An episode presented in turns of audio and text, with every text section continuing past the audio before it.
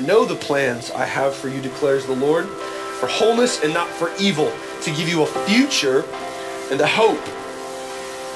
Then you will call upon me and come and pray to me, and I will hear you. You will seek me and find me when you seek me with all your heart. I will be found by you, declares the Lord, and I will restore your fortunes and gather you from all the nations and all the places where I have driven you, declares the Lord. And I will bring you back to the place from which I sent you into exile. Thank you for listening to Sozo Church in Spokane, Washington. For more information on Sozo Church, visit sozospokane.com.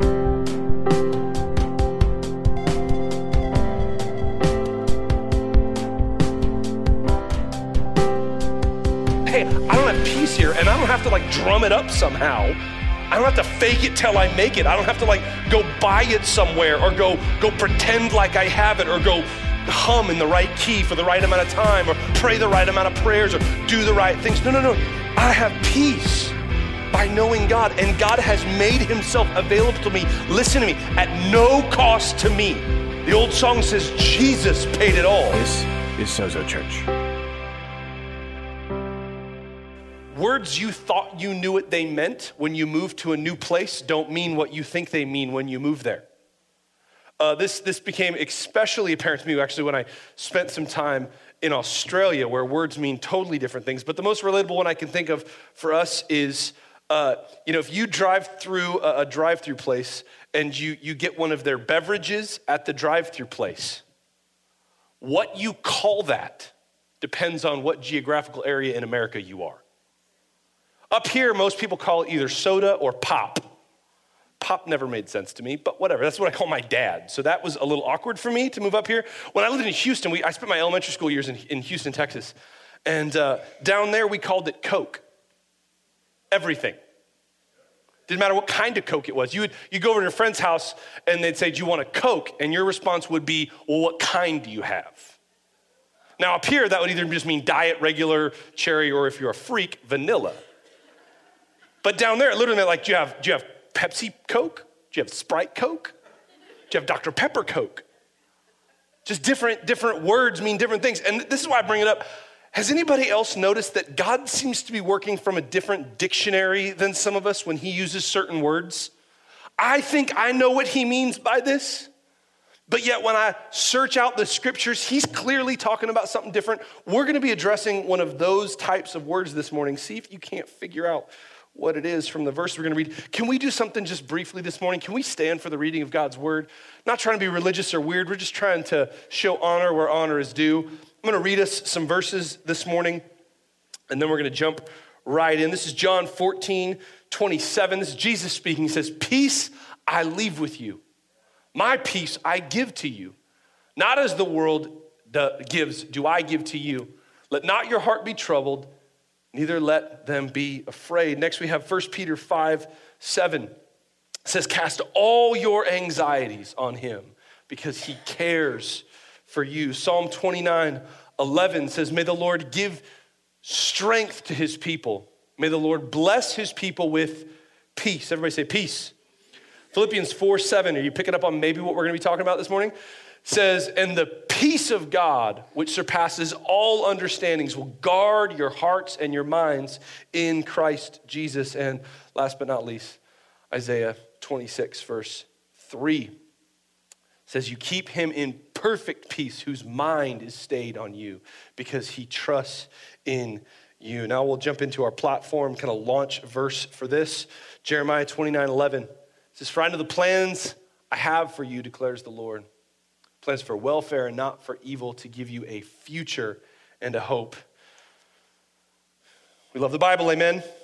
And the verse we're going to be preaching out of this, this, this morning, the passage we'll be studying, Second Thessalonians chapter 3, verse 16 through 18 says, Now may the Lord of peace himself give you peace at all times in every way.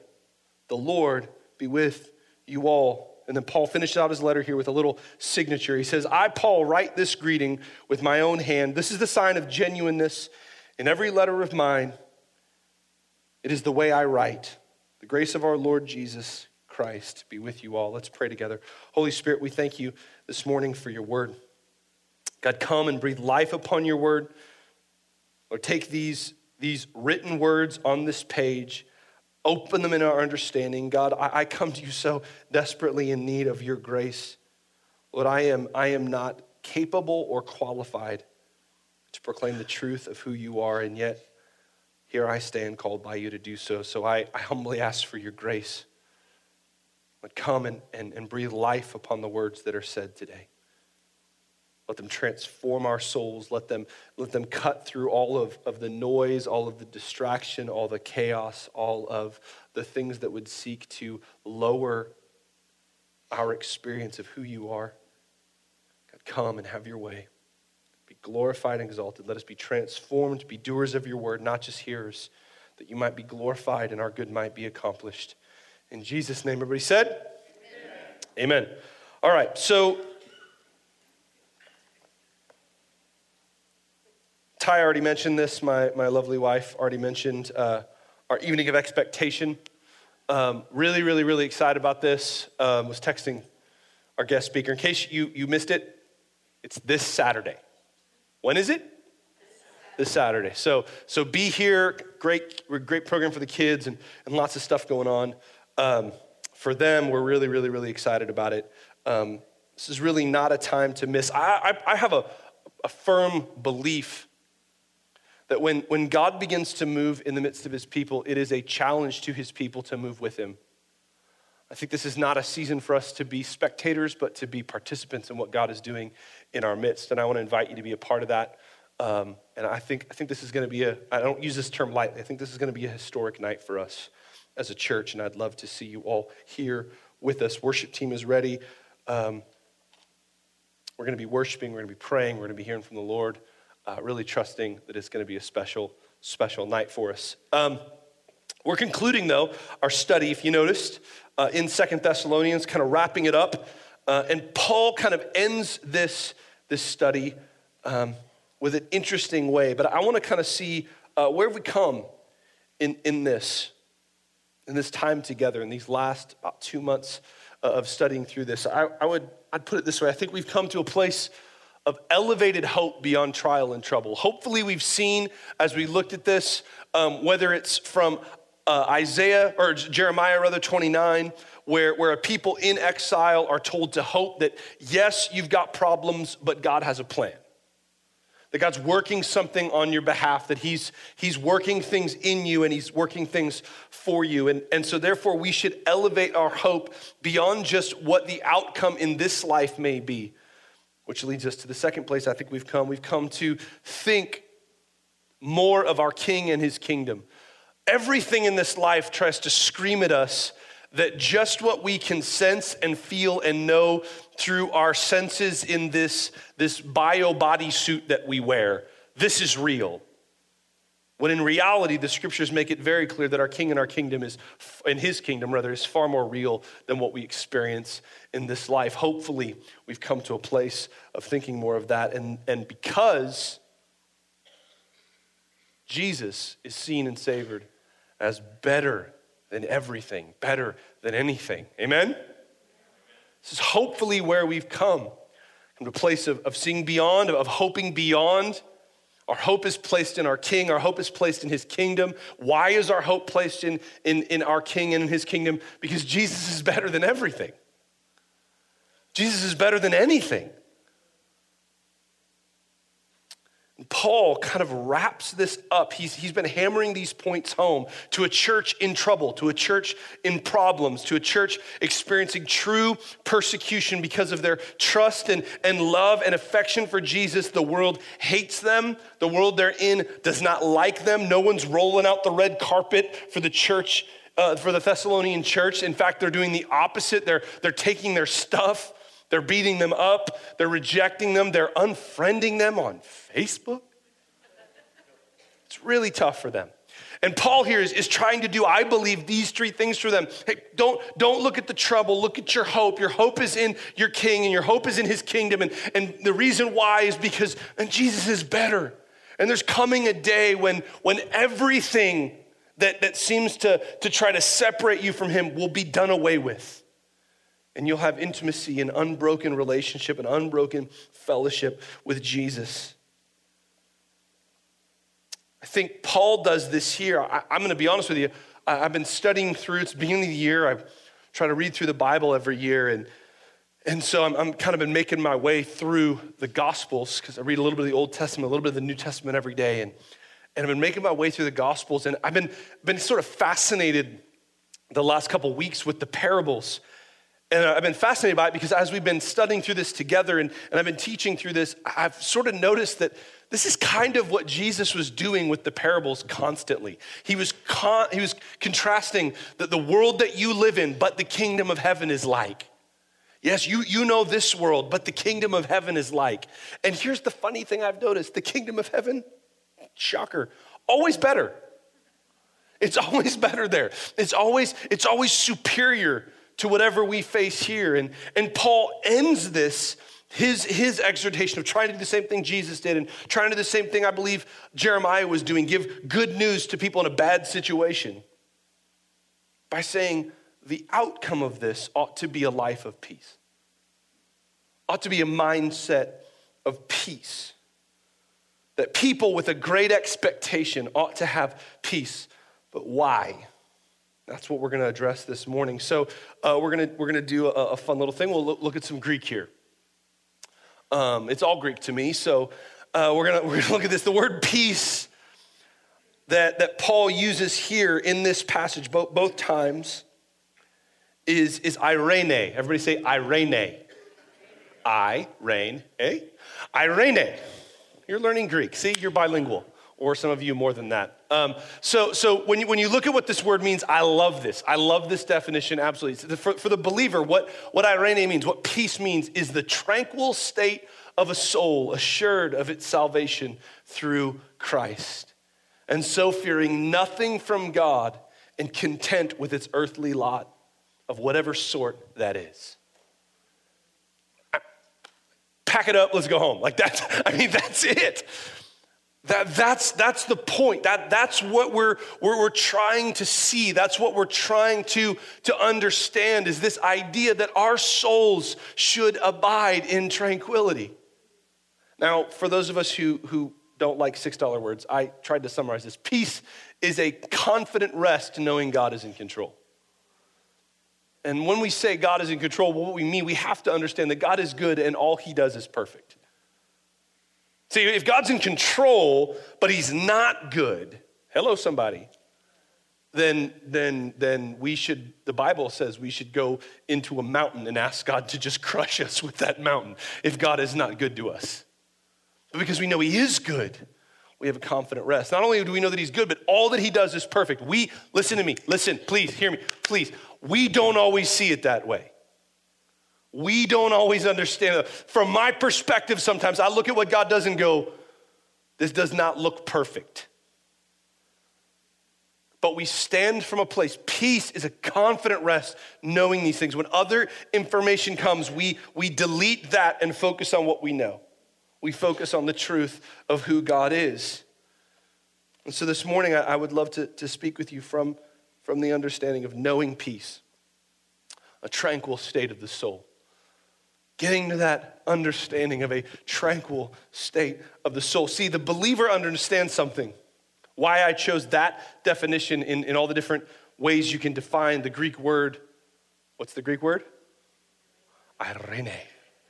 Irene it, it, is, is we, we understand as believers this fundamental truth. Please, if you hear nothing else from me this morning, you need to hear this. If you don't have peace with God, all the other peace in your life is temporal, fading, and worthless. And I use those words on purpose. It'll only last a little while, it will fade away over time, and even the peace that you have is worthless because if we do not have peace with the ultimate being in all of creation, what does it matter if you get along in your house? So please hear me with this. I need you to understand this is, this is core for us around here. I'm not interested in preaching messages about how to have peace in your home at the expense of not teaching you how to have peace with God. Because I believe while peace outside of peace with God is temporal and fleeting and will eventually fade away and ultimately is worthless, peace with God, and we're going to see this, should permeate all areas of our life. See, Paul here, and I love the way he does this, the way he prays. By the way, this is just total side note, not in the notes, not a part of the message. It's just free pastoral information here. I love the way Paul prays for them. Did you catch the way he prayed for them? He prayed to God by speaking to them. Parents, do this with your kids. He, he, he says, May God, may the God of peace grant you peace. He's, he's, he's speaking life and he's speaking his prayers to God, but declaring it to them. That's free and an aside. But he does this and he talks about peace and he, he says, he, he frames it in a certain way prays for them for peace, and he prays that they would have peace at all times and in every way. So, I, the way I would define that is God desires us to have peace at all times and all kinds. He wants you to have peace all the time and all the kinds of peace you can have. That's his desire for you. So I want to unpack that here real fast. So, so at all times, I, I think what, what he means by that is, is he wants you to have peace, a horological peace and geographical peace. Now, some of y'all are like, did he just say the word I think he just said in church? Horological. All the watch nerds in the room know what that means, and that's probably only me. Horology is the study of time. it's the study of, of, of the, the keeping and, and the passing of time. And, and I, I believe God wants you to have peace all the time. What do I mean by that? He doesn't just want you to have peace when you're in church on Sunday morning. Well, I have peace from roughly 908 when, when, when, I, when I start driving to church, and then once about the end of church happens, I'm hungry, so my peace is gone. That's, that's not God's desire for you. God wants you to have peace all the time. God wants you to have peace all the time, and God wants you to have peace everywhere you go. He doesn't just want you to have peace on Sunday mornings, and He doesn't just want you to have peace when you're in a church building. Hello, somebody say, well, you said that peace with God is the most important, so I should just have peace when I'm at church on Sunday morning. No, no, no, no, no. God wants you to have peace all the time, everywhere you go. Perfect example of this if you if you go to the Old Testament, Daniel and his friends Rakshak and Benny, they, they have peace even when the time is not right. Hello, somebody. Even when the time's not right, and even in places they shouldn't have peace. Rakshak and Benny are told, listen, we're gonna make this big golden idol, and everyone is gonna bow down and worship it when the music plays. Everybody has to do this. And they say, well, we, we, love, we love God, so we can't worship something that's not God. We can't bow down and worship it, so, so we love you, but no. And the king's like, oh, I totally understand. We're a tolerant nation. No, what he says is, okay, let me rephrase bow down and worship, or I'm throwing you in the furnace. And so they said, Well, we didn't understand the, the stakes here, never mind. No, they said, Look, you do what you're going to do. Our God will deliver us. But this is what I love about him. They said, Even if he doesn't deliver us, we're still not going to obey your edict. We're going to trust God. We're going to put our hope, our great expectations as our king. But listen, even if he chooses to have a plan other than the one that we would prefer, which is to not die in a fire, we're still not going to obey you. We're going to obey him. And they throw him in the fire and they have peace. The, the, Bible actually says that the fire was so hot when they threw him in that the two dudes that threw them in died. They go into the fire. The, the, the, the king's people look into the fire, and instead of seeing the three dudes tied up that they, that they put in, they see four dudes free walking around in the fire. That's the kind of peace we're supposed to have. Daniel, the, the, the, who's friends with these three guys, he has a similar experience, and, and, and the king says, like, you can't pray to anybody but me, which by the way, is stupid. That's offensive to some of you. It is though. The king can't hear them praying. So why are they praying to? And Daniel says, no, I'm gonna pray, you know, to God, because, you know, he's God.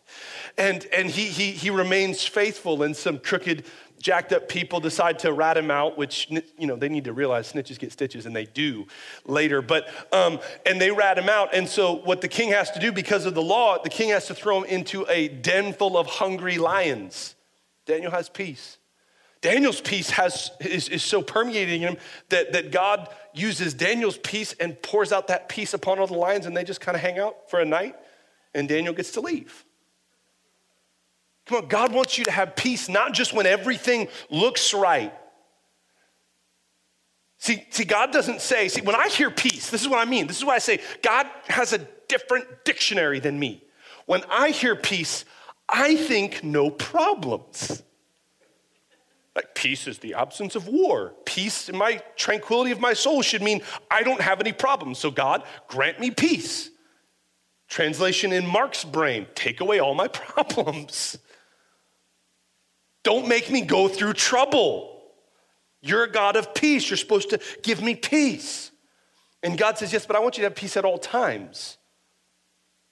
Not just on Sundays and not just in church, but all, all time and all geographical locations, regardless of, of what time it is, regardless of where you are. But then he also says all kinds of peace. And this, this, I think, is important for us. In every way, you should have peace. All the kinds of peace you can have, you should have as a believer. That's God's desire for you.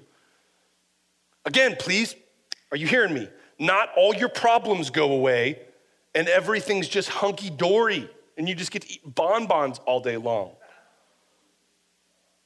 That's, that's, I didn't say that was God's desire for you. No, God says, in the midst of whatever you're going through, I want you to have peace. But the peace that He wants to give you isn't just peace for a time and for a location, it's also not just one type of peace. What do I, what do I mean by that? What, do, what does Paul mean by that? I believe what he means is this that yes, we have peace spiritually and, and, and, and eternally with God, but that peace should permeate all the areas of our life. So, so we defined peace. Let's, let's, let's get back to that here real fast. We defined peace as peace is a confident rest knowing God is in control. Can you say that? I love you. Can you say that about your finances? Can you say, I have a confident rest? God's in control of my finances. And I have a confident rest that God's in control of my relationships. I have a confident rest that God is in control of my needs, my emotional needs, my physical needs. God's in control. God's good. Everything He does is perfect. He wants you to have peace. He wants you to have peace all the time, and He wants you to have peace that's all the kinds. It, it, permeates everything. We, we, have, we have peace with God, and because God is the God of peace, that peace flows out to every area of our life. How, though? That's, that's the part that I, that I, I get hung up on. Because I can just stand up here and, like, Amen, have peace. Thanks. Oh, I didn't realize. That's so wonderful that God wants me to have peace. I'll just hum now. I mean, like, how? Well, I think, I think hidden here is exactly how. He says, Now may the Lord of peace himself give you peace. The Lord be with you all. See, all of this, all of this peace we're supposed to have, this confident rest knowing God is in control, all of this peace we're supposed to have is literally flowing from the fact that we know who our God is. And we know who, who He has called us to be. And we know what He has done for us to put us in right relationship with Him. That's, that's the big definition, right? A tranquil state of a soul assured of its salvation because it does what's right all the time. It never fails, and he ne- you never do anything wrong, and you never talk that, that potty mouth the way that Ryland talks, saying things like, holy moly. Only God is holy. You shouldn't say that. No, I, I, I have assurance in my soul, not because I've done all the right things, but because Jesus did all the right things. His perfection has utterly overwhelmed my imperfection. My poor performance cannot stack up to his perfection. And thankfully, he has applied his perfection to my poor performance. That's a good place to say amen. We do still believe in the Holy Spirit, right? I have this assurance not because of me. My peace does not rest on what I do. My peace rests on who I know my God to be and who I know him to be to me. I'm reconciled to him. Because of Christ, I'm brought near to him. So, listen, this is what I'm trying to get at. Any lack of peace in your life is evidence of an area that you do not know God. Now, listen to me. That, that's, that should not be, I need you to hear me. That is not spoken as condemnation, that's spoken as liberation. See, condemnation would come and say, You don't know your God well enough. No, liberation says, Hey, I don't have peace here, and I don't have to like drum it up somehow. I don't have to fake it till I make it. I don't have to like go buy it somewhere or go go pretend like I have it or go hum in the right key for the right amount of time or pray the right amount of prayers or do the right things. No, no, no. I have peace by knowing God and God has made himself available to me. Listen to me, at no cost to me. The old song says Jesus paid it all. Amen. Amen. Jesus said paid in full when he hung on the cross. The price for your peace was paid by Jesus. If there's a lack of peace in your life, it's because you do not know God in that area. So I know God to be my peace in my salvation, but man, me and my kids are just not getting along. I mean, this I would never say this because I just my kids are perfect and wonderful and not here in the room, so no, they're not. Um, they're gone at camp and they're getting made perfect. They'll come back, they'll smell wonderful because they'll have bathed on their own while they're away from us. It's just free therapy for me. Um, so I, I know peace here because, yeah, I mean, I believe that Jesus, yeah, sure, but, but man, I, God can't handle my financial problems. Here's the most common one I hear Sure, I mean, God can handle my financial problems, but you don't understand. I screwed up. I bought so much stuff I didn't need. Visa and MasterCard own everything that I have, technically. How could God do that? I messed up. I didn't handle my finances right, so this God of peace and finances doesn't apply to me. I messed up. Trust and obey, and know Him to be the God of peace, even in that area hey, you, you, you messed up, and there might be some consequences. Practically, you got to pay in that area. But God can still give you peace at all times and all kinds. I, as a pastor, I get to be in people's lives at, at really the highest heights and the lowest lows of people's lives. I get to, I get to stand with people. My favorite things to do, stand with people and watch God do a miracle of making two people into one people in a wedding. It's, it's truly amazing. I remember the first time I got to, to, to, to oversee a wedding, I was really, I was really nervous. So I called a, mentor in my life. His name is Jude. I, I called Pastor Jude and I said, Pastor Jude, I'm really, really scared. I'm doing a wedding. And he starts laughing at me. These are the kind of mentors God gives me in my life. They laugh at you when you ask for help. I said, Man, no, I'm, I'm serious, Pastor Jude. I'm so nervous. What do I do? And he said, Man, why are you nervous? I said, Because I mean, it's weird and I have to wear a suit. And, it's like, I'm just nervous. And he goes, Listen, Mark, man, if, if you ever done an evangelism like event, I said, Yeah, I've done evangelism, man. I've done evangelism a lot. Okay. Have you ever, have you ever preached a message at a, at a church? I said, Pastor Jude, I've been in ministry for a while. Come on, yeah, I've done that. He said, Here's the deal, bro. When you do a wedding, it's different than all that stuff. If you do an evangelism event and you jack it up, no one's getting saved. If you preach it on a Sunday morning and you do a bad job of teaching the word, people are just to leave confused. But dude, you do a wedding, just follow the script, and at the end, they're guaranteed to be married. Your job is like set. You don't even have to worry about it. Just get up and read the book. I'm like, hey, that's great. So I went into it with that sort of a mindset, like, okay, I guess I'll just kind of read the book. But I was not aware of the front row seat I was gonna have as God literally took two people and the Bible says made them into one. It's a miracle that God does. And as a pastor, I, I love it. I get to be a part of that, and I, lo- I love being a part of that. I love watching God do that. I get to be a part of baptisms like we're going to have today. I get part of baby dedications and setting in members and praying for people. But, but on the other side of the coin, I also get to be around people at, at the lowest lows of their life sometimes. I remember the first time I was in a room as a woman left this life and passed on to the next life. I was not prepared for that. But more than anything, she, she, loved Jesus. I was not prepared for the peace that would be in that room. But here's the, here's the scarier thing she had family that loved Jesus and family that didn't love Jesus, and watching the difference. Paul says that we grieve. Listen, listen, we grieve. But we don't grieve like unbelievers. There's a peace that abides. Even, even at the lowest, even, even what the world says is the lowest, there's peace there. Jesus wants you to have peace at all times and all kinds.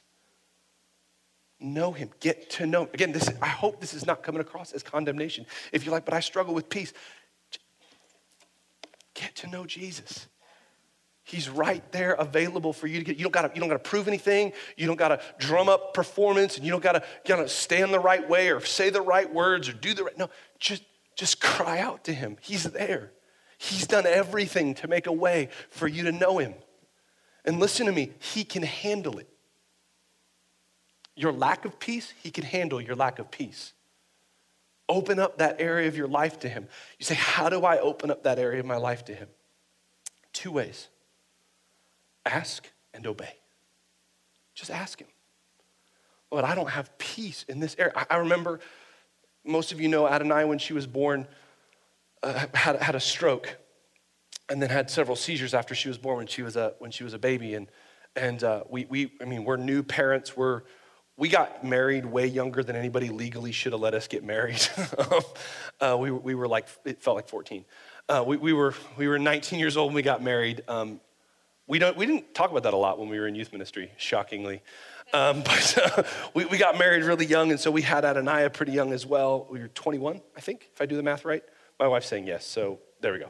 We were 21 years old, and she's born, and, and you know, you have it in your head that like the, the baby's born and it's perfect and, and cute, and she was not when she was born. I'm sorry. I know all y'all think newborn babies are cute. No, they're not. Literally, I, I remember telling my, my wife this, like, I don't think, I mean, everyone talks about how pretty baby, newborn babies are, but like two that I've seen were like, look like they lost a fight with Mike Tyson. Like it was not cute. And she told me this, she goes, oh, well, when it's our baby, you'll find her cute. Well, well, Adonai had a really traumatic birth, and so as soon as she was done being born, they rushed her off to the nursery. And so Ty's resting, and because you know we said we had a baby, but she did all the work. And um, and so I was like, I'm gonna go see the baby. I'm gonna go see Adonai in the nursery, and I go marching down at Sacred Heart to have you know to go visit my baby. And I, I like walk into the nursery, and there's all these little babies. And I look around and I'm, i kid you not, I looked at this one baby and I was like, I don't care whose kid that is. They gotta know that kid is ugly. And I handed, I handed her the, the little piece of paper and she looked at it, she goes, That's your baby. I said, Well, that settles it. I know my kid is ugly. Um, she had a xenomorph head. I'm not kidding. It looked like Alien, the movie Alien. Like, it was weird. And I mean, I loved her, but she was, she got really cute really fast. But that moment, not so much. And she knows this, I've told her. that's just the kind of dad I am. Speak the truth in love. Um, she, she had a, she had a, a stroke and, and seizures, and man, that just threw us for a loop. There's not a weirder feeling that I've experienced as a parent than leaving your baby at the hospital. It's like, no, but I'm supposed to take the baby home. I had to leave her there. She got better, and we were told she had a clean bill of health. We didn't have anything to worry about. Everything was great. We celebrated. In fact, she even got written up in a medical journal for being a miracle, and God was great. We did all these tests. There's no symptoms, no nothing. She's great. Woohoo! Praise Jesus. Move on.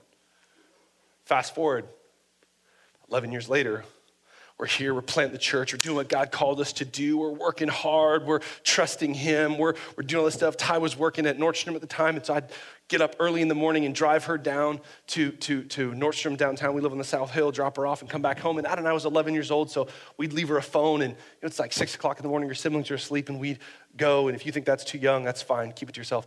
And, um, and, and we would go, and, and I, I go in to wake her up, and I say, Hey, Nine, I put my hand on her shoulder, and she stretches. Like, that's normal because she's waking up. But the stretch keeps going and she starts shaking. And I say there was not a weird feeling then, feeling of leaving your baby. There's also not a weird feeling than holding your 11 year old while she shakes and has a seizure and her eyes roll in the back of her head and you don't know if she's coming back. And here's the weird part here's why I bring it up. I'm holding her, and the only th- I start praying, and here's what comes out of my mouth without me being ready for it. Lord, thank you for the 11 years I had with her. If this is it, you're good. And her, she stops shaking and she, she opens up her eyes and she goes, Hi, Dad. And then rolls over and goes back to sleep. It's like, Lord, you have a bad sense of humor. I wasn't ready for that, but there was grace and peace in that moment. And we walked through it with her, and just, I wasn't planning on sharing any of this. Um, but just so we're all aware, we, we, ran more tests, and it turns out there was still a scar on her brain, and so she just has to make sure she gets a lot of sleep at night, and she's fine. So, of course, we sent her off to camp for three days, where all teenagers get lots of sleep. They go to bed early, they let them sleep in. This is what youth camps are like, right? Wait, we did it for 12 years. Yeah, no, they're not like that at all. And we trust the Lord, and we have peace, and we've slept just fine. God wants you to have peace at all times. What I'm saying is this look, we ask in those moments. I remember wrestling through when we were going through all the tests after that, and we didn't know what was going on. We didn't know if this was going to be normal from now on, if she was going to have to go back on meds, and we are going to have to do all this. I remember, listen to me, wrestling with God in those moments. I'm not saying I just had peace, it was great. There's peace in that moment. Listen to me, two days later, when the doctor's like, we don't know what's happening, is there any more frustrating thing for a doctor to tell you? like, we don't know, but that's why we pay you. supposed to know. It was mornings, four o'clock in the morning, 3:30 in the morning, can't sleep, getting up, getting on my face before Jesus and going, Lord, I don't know what's going on here, but you do, and you better tell me. I need to hear from you. I need your peace now. I need to know your peace. And I don't know if I've ever shared this publicly before, but I got a word from the Lord. I've only feel like I've really heard God next to audible. I've never heard God's audible voice, but there's been a few moments in my life where it was next to that, where like you might be able to convince me it was. By the way, if that freaks you out, that's just the kind of weird church we are. We're only as weird as we have to be, but let's face it, weird normal nowadays is not working, so let's be weird. So in that moment, I don't know if I've shared this publicly before, but um, and she doesn't know this, so don't tell her. God, God said something to me. I said, Lord, I need to hear from you. I need to know what's going on here. I need, I, I just, I just need a word. Just give me, just, I just asked. And he said, Don't think you're going to get out of having to send her to college. I was like, Okay, that's going to suck. Um, she can still pay for it though, right? Um, and that was it. And there was peace. You ask.